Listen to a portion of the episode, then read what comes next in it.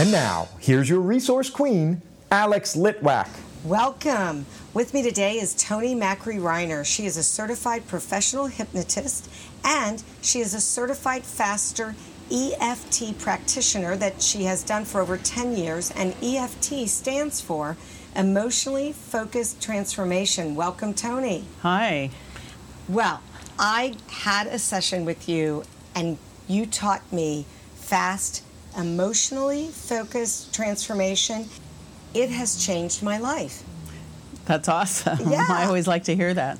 It is a tool that I didn't have in my toolbox. Will you just describe the longer version? So, I have used EFT previously before I learned the faster version. Gary Craig is the one who's usually credited with bringing that to the forefront, but there are parts and pieces of that that go back even further.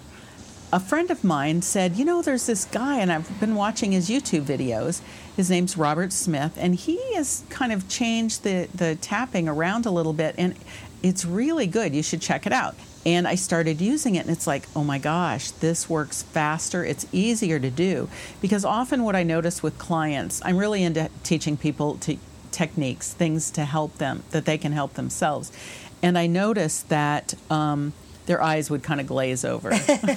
There's a lot to do in the, if you follow the full protocol. There's a karate chop, which is the setup, which you can still do in faster tapping. I don't use it, but um, there's facial points, which are for your organs, and then there's some other body points.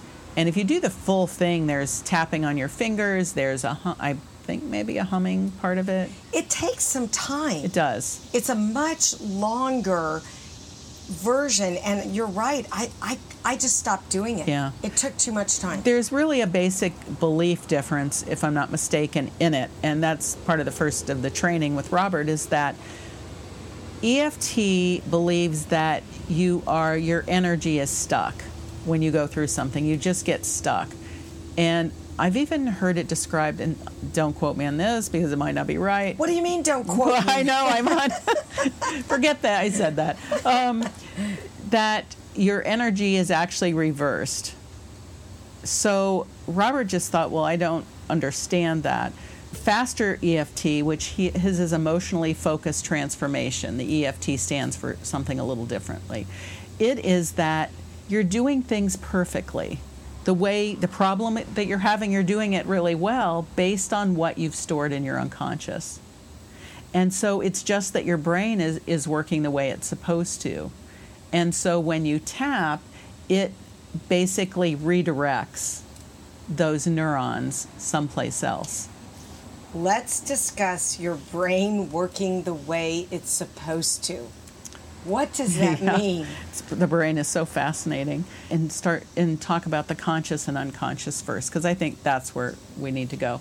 So, you know, if I held my hand up, palm up, on one side of it is everything you're conscious of, what you know, what I'm looking at, what I'm aware of right in this moment. You know, we make decisions, see things. The other part of that is all your bodily functions and your unconscious takes care of that. All your memories, your long term memory, your emotions, and that's 97% of how your brain functions. It's like that iceberg. It's a very typical picture. You know, you can see the little tip of the iceberg, but really the biggest part of it is underneath. I like that visual of the iceberg. So we delve into our unconscious. A really great example is when you watch a movie. When you focus, a couple things that are needed for trance, which is where you're tapping your unconscious, is when you narrow your focus to something.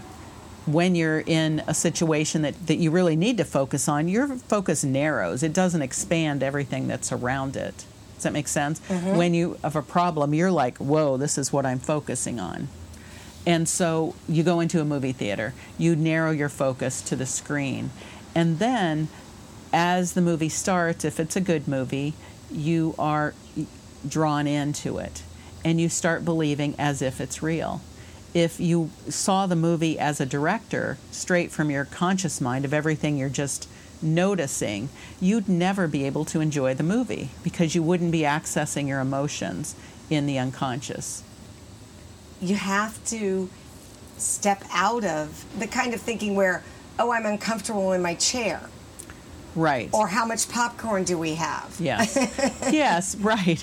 Because when you're focused on the costumes and the languaging and the music and you're buying into it, the filmmakers count on you suspending disbelief. Then, when they want you to jump, you know, when it's a scary movie or they want you to cry, you're already doing that because you're in your emotional part of your brain. You're not in the critical, like, oh, that's not real, and, you know, she's getting paid this amount of money to do that and say that. Where is the emotional part of your brain? In your amygdala and your limbic system, you access the emotional part of yourself, the feelings. And all that is stored in your unconscious. So let me explain something called, it sounds like a big fancy neuro term. It's called the quantum zeno effect. It sounds fancy, it don't it? It makes me sound really smart that I know what the quantum zeno effect is. And it's connected to this other thing called Hebb's law. Well, Hebb's law is a fancy thing that basically means neurons that fire together wire together. When you have a thought that is connects to another thought. You have a thought, and it makes a, a little neurotransmitter chemical goes to another neuron, and it's like they're shaking hands, introducing for the first time. The next time, that neuro second neurotransmitter is looking forward to shaking hands, and it's like all the other neuro neurons behind it are like. Ooh, you're going to shake hands again. Okay, we can't wait for that to happen. So, the more times that happens, they become wired. When you think a thought over and over again, it becomes a belief. It's like dating. I think exactly the same thing. You go on a blind date, Yeah. and all your friends are behind you going, "Ooh, how was that date? What did he say? Are you going to go on another one?" And they they talk. So there's Hebb's law, and then there's quantum zeno effect. So let me give you an example of that. Say you're at the mall and somebody bumps into you. You don't think anything about it. Maybe they kind of knock into you a couple times, and you don't think too much about it. More, not more than you know a few minutes, and then it's gone those can, neurons aren't really wiring together. So, say the same thing. This person bumps into you a couple times, and then they, they're also leaning into you and saying something mean, saying snide things to you. You don't even know for what reason, but you know, it's a thing. And so you're thinking about it. And so then they're gone, but you think about it and you think, oh, I should have said this, I could have said that. And you keep thinking about it. And then you tell somebody about it. Maybe you get home at night and they say, well, how was your day? And it's like, well, it was okay until this guy, da da da da da, you're telling the story. The quantum zeno effect is where it's not actually about the guy bumping into you anymore. You've made it a thing in your head, in your thought pattern, about all the things, how it happened, what you should have said, that just about the incident. And the guy's not even there anymore. And the emotion that comes with that. Yes. The emotion that comes with that attaches itself to it and it makes it stay, makes it become a thing. Well, is it hardwired? Is anything in your brain hardwired and unchangeable? Well, sure, the basic things of keeping you alive, you know, those basic systems of breathing and digestion and those kinds of things. They, there are studies that say that childhood trauma tends to get hardwired in. But even saying that, I still believe you can make those changes. It just depends, too, on how you're trying to make those changes, how determined you are to change. Because we always hear stories of people that have gone through terrible childhoods and then they become totally functioning, successful adults. Now, that doesn't mean they aren't still carrying around a little baggage, I would imagine, but they're perfectly fine. And you hear about other people who went through things and they just take the path of maybe becoming addicted to things to soothe that those emotions rather than facing what's there and working through them. It doesn't have to really be a big traumas that we go through that can cause problems for us say you're a little kid and you go to school for the first time, you raise your hand and you say something and people laugh at it. It was kind of funny or whatever reason. You're a little bit like, oh, okay, that made me feel funny. And you go through school and different things happen, you know, where somebody says something to you and you take it inside and it doesn't feel good and these little things add up and then you're a little anxious you have to get up in front of the class and speak and it makes you nervous and the teacher, you know, maybe says something a little negative to you or somebody else does. And you begin to equate that idea of, of getting up and speaking and being anxious, but it's not a huge thing. But then you go to maybe to college and you got to give a presentation, and suddenly it's like that it becomes kind of a panic thing. And then you're out in the world talking to clients or whoever, whatever kind of job you have, and it becomes a thing. And suddenly I can't speak in front of people. I could do it before, and now suddenly I can't. So it's kind of there's that tipping point sometimes where you go along and there's little things, and then it's the big thing. It sounds like a kind of conditioning. Conditioning, a pattern, a habit. Almost everything I see clients for really, in my mind, is a habit of the way something happened. I've thought about it, I've talked about it, I've experienced the emotion of it. Now it's manifesting in my body. And but it's because it started with one thing. And it is so easy to allow that one thing or the first, second, and third thing to literally fester mm-hmm. and grow and become more pronounced. And we want to talk about it and tell people about it. And, and it's one thing when I see clients and they're all also doing talk therapy, which, hey, I have no problem with that. Sometimes getting some distance from it in that way some reframing of it, sure, can help a lot. But I would say if you've been doing that and it, you're still being triggered, you're feeling the emotion of it, then it's really more of an of an um, unconscious problem. There's something in your unconscious that isn't feeling settled because your unconscious is there to protect you, to keep you safe, to keep you alive. And if you've gone through some things in your life that haven't been really resolved, in the unconscious, it's like, oh, we that's not safe. We better keep her on high alert. Let's have her noticing this thing. Let's have her pay attention to this. You can't maintain that level of stress basically long term. It's not good for your body. It's not good for your mental health, and but your unconscious is just doing what it knows how to do, which again, I guess, goes back to the very first thing we started with, and that we're doing the best we can, and that's how our, our brain is is working the problem for us. It just doesn't mean that it's helpful. If you're just joining us, I am in conversation with Tony Macri Reiner. We are talking about emotionally focused transformation, and it's one of those sweating with the oldies kind of day. we got a lot of noise, but we're gonna we're gonna get through this. I, I love that your unconscious is trying to help you.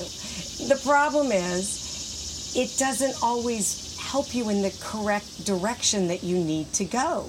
It doesn't always have the great great resources. I've read that your unconscious functions at about the level of a 7 to 9 year old. And so when you think about it, say you're out working in your garden and your kids are in the house and they know that you're hot and sweaty and that you love to drink coffee.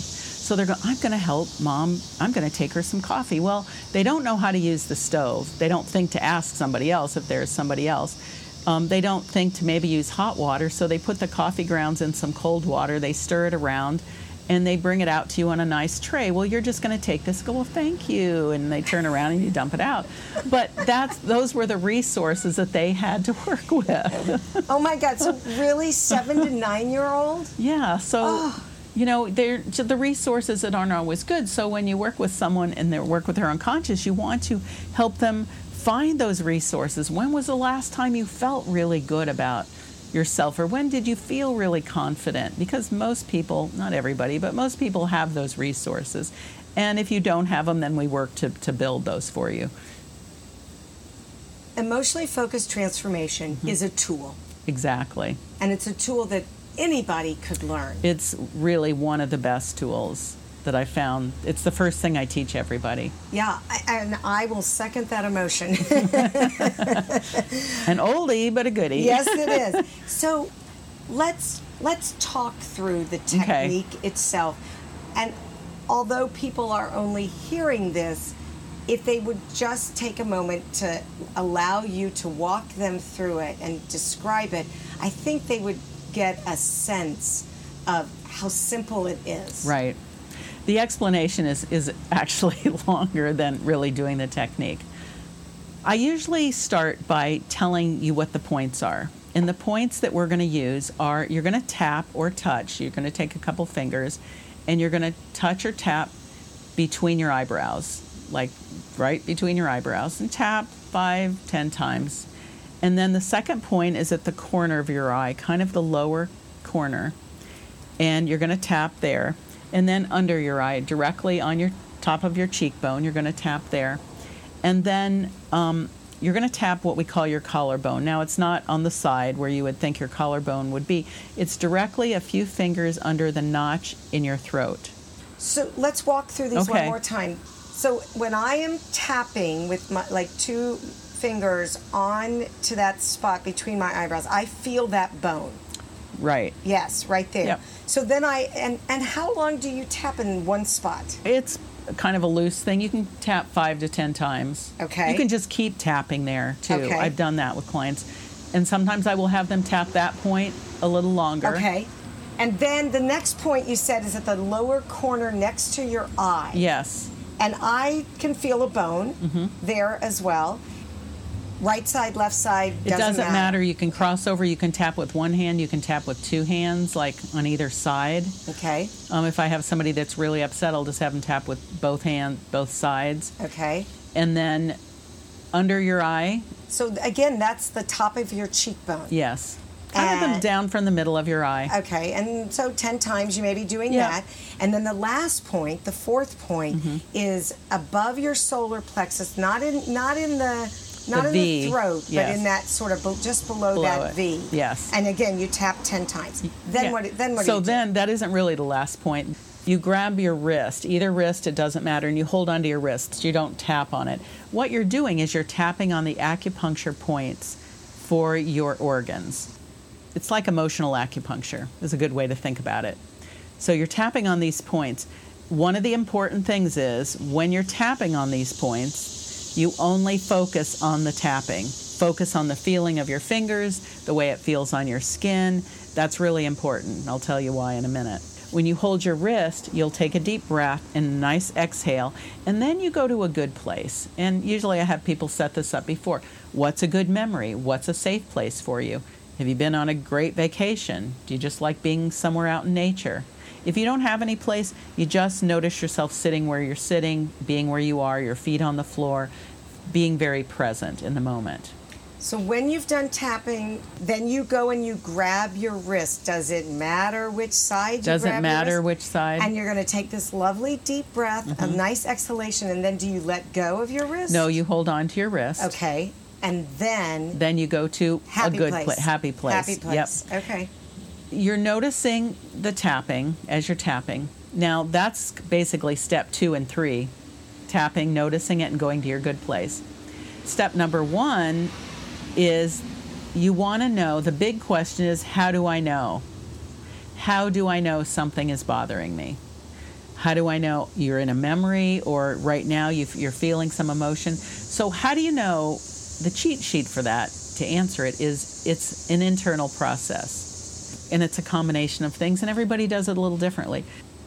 You're feeling something inside, you're picturing something in your mind's eye, you are thinking, which often it involves thinking. You know, you just know something. Like if I'm working with a smoker, they don't always know how they want a cigarette, but they know they want one because I use this for cravings all the time. So you notice how you know, just that instinct. Smelling, tasting, or hearing. It's a combination of that. It's not, well, um, my mother in law did this to me or did that to me. That's kind of the story around it. How, what, what are you feeling when you hear her telling you that or when you picture her face? You want to go inside. So, what's happening when you're noticing that is you are lighting up those neurons in your brain those neurons that have fired together, they've wired together, you you know, they're there. It's you've gone there over and over again. They're lighting up. Then when you start tapping, and usually in a session I will rate it zero's neutral, 10 is the strongest, just so you notice the difference. Then as soon as you know that, start tapping, only noticing your the feeling of the tapping. So that now your neurons are going, "Hey, he's not over here anymore in this problem. Let's go over here. We got to pay attention here." And because you're in your meridian system, your meridian they're scrambled. Those signals get scrambled. Then you go to your good place and they're like, "Oh, this feels so much better over here." It begins to move that other stuff away, kind of diminish the importance of it. When you go back to it, it's more like it'll be fuzzy, harder to pull up. Just seems like, yeah, I remember it, but it's just a story. And you're diminishing that connection. You're diminishing the emotional connection to the story. So, diminishing the emotional connection, Dr. Joe Dispenza says that a memory without the emotional charge is called wisdom. I got to think about that. a memory without the emotional charge is called wisdom. So that sounds like it's a negative emotional charge. A negative emotional charge, of course. Not a positive emotional Right. If you have a, okay. a positive memory, what we want to do is make that bigger. You want to spread that memory out, use it as a resource. Yeah. It's very easy to get stuck in those stories, Exactly. those emotions. Yes. Um, I do want to go back real quick to this to when you're holding your wrist. Why you asked me if you hold on to your wrist when you go to your good place. And the reason you keep holding on to your wrist is when you're in your good place is each time you do a round of tapping, because it may not all disappear in one round, you may do a couple rounds of it. You go back, is it the same or different? Eh, it's changed a little bit. Is there still emotional charge there? Go back and do another round of tapping. Notice it, tap. But when you're holding your wrist and you're going to your good place, a lot of clients will say, Oh, I can just hold my wrist and I'm in my good place. That's another tool. You just got another sub tool out of the main tool because anytime you can be in your good place, if you're having a moment where you're like, Whoa, I don't know what's going on, I'm feeling something I don't really enjoy feeling. Oh, yeah, my good place. Oh, that feels so much better. And I like that if the negative emotion situation, whatever's going on in your unconscious, after you've tapped, let's say, one time, if it's diminished but it's not gone, you could tap again. Exactly. Right. And you could do it two or three times. You could do it several times throughout the day. Oh, exactly. When people will ask me, clients will ask me, well, how often should I tap? And I'm like, as often as you need to, depending on what's bothering you. Say you, every time you talk to someone on the phone, a relative or something, you get kind of worked up. Well, they can't see you on the phone normally. So while you, you're hearing their voice, while you're thinking and feeling it, tap right as you're on the phone with them, the sound of their voice. You know? now, in, in Robert's description, explanation of how to do this, there are you say things. I let it go, I'm okay to let it go as you're tapping. You can do that, but I have found often people will get confused like, am I saying the right thing? Am I saying the wrong thing? I didn't tap because I was afraid of saying the wrong thing. So I tell people, don't worry about it. It's the least important part of the process. Keep it simple. Keep it simple. I definitely think when people, including myself, when, when you're in that intense negative emotion, it it takes something else to jump out of that emotion. Mm-hmm. And with tapping, as you say, if you're really just focused on that physical knocking of the points or whatever you Right. you know whatever you're doing, it does help you jump out of that negativity. You're kind of disassociating somewhat from it. And and people will say to me oh it's just a distraction. Well yes and no. You are actually tapping on a meridian point. Mm-hmm. and you know there is more to it than that. But it is a distraction and it helps you get out of yourself. Now when you are mired down bogged down in something you're experiencing there are times where I've been going through something. It's like I don't want to tap. I don't want to do that. You know, I'm not doing it yet. You know, and it's like sometimes you have to be ready to go. Okay, I'm done. I'm done with this experience. I, I don't need to feel this way. It's not pleasant. you have to be motivated. You have to want Right. to move away from it. Yeah. What good does it do if you're kicking and screaming and going, I don't really want to do this? Yeah, Yeah. right. That doesn't serve Well, you. we either move away from pain or we move towards pleasure. That sounds the same, but but it isn't. You're moving towards or away from something. Tony, even though we have not really talked about your being a hypnotist because we've done that on a previous show, uh, you train people. I do. I've started a certification course through. I'm a trainer through an organization called ICBCH, the International Certifying Board of Hypnotherapists. There are many different certifying boards, but that's the one I'm with. And when are you doing your next training? My next training begins on September 22nd, and their registration is open until about the 8th, I believe. there's pre work to be done before the class starts. It's a 12 week course. You do come out being a certified professional hypnotist. Tony, if someone's interested in doing the training, the 12 week training to learn how to be a hypnotist, how do they reach you? You can reach me through my main website at indianahypnosisforchange.com. There'll be information there that will lead you to my integrated hypnosis training.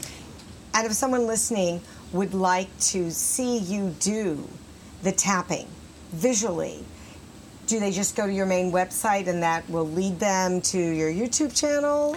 Yes, I have something on my YouTube channel and it will be on my website as well. A little short um, explanation, visual description of the tapping. You got a lot going on, girl. I know, I know. One thing I wanted to add as far as the hypnosis training is not everybody that goes to the training ends up wanting to start a business to be a hypnotist. If you already are some sort of a counselor, a therapist, or there's so much good in the, the course as far as learning languaging and things like that. So it isn't all about starting a new business, but it's about adding more tools. And we all need. We all need that. Yes. Again, I want to say that I think this technique, the emotionally focused transformation tapping technique, is pretty much my favorite tool in my toolbox. Oh, wow. And I hope that people listening will explore, and there's a good possibility that you'll be doing a Zoom course on how to do this that people can sign up for. So everybody just needs to keep checking your website. Right, right. And you will probably have something about that when it is. It probably Absolutely. will be in October, a Zoom that will be short and sweet and give you all the information you need. Yeah, I love it. Thank you, Tony, so Thanks. much for being a part of the show. Thanks for having me. How many medications and supplements have you tried to deal with your anxiety, insomnia, inflammation, or pain? Have you considered hemp sourced CBD? It is such a powerful and profound way to work on a wide variety of both emotional and physical issues. CBD works on a system in your body that strives to get you in balance. No matter the health challenge, CBD may be your best option. Learn all about it at cbdjubilee.com.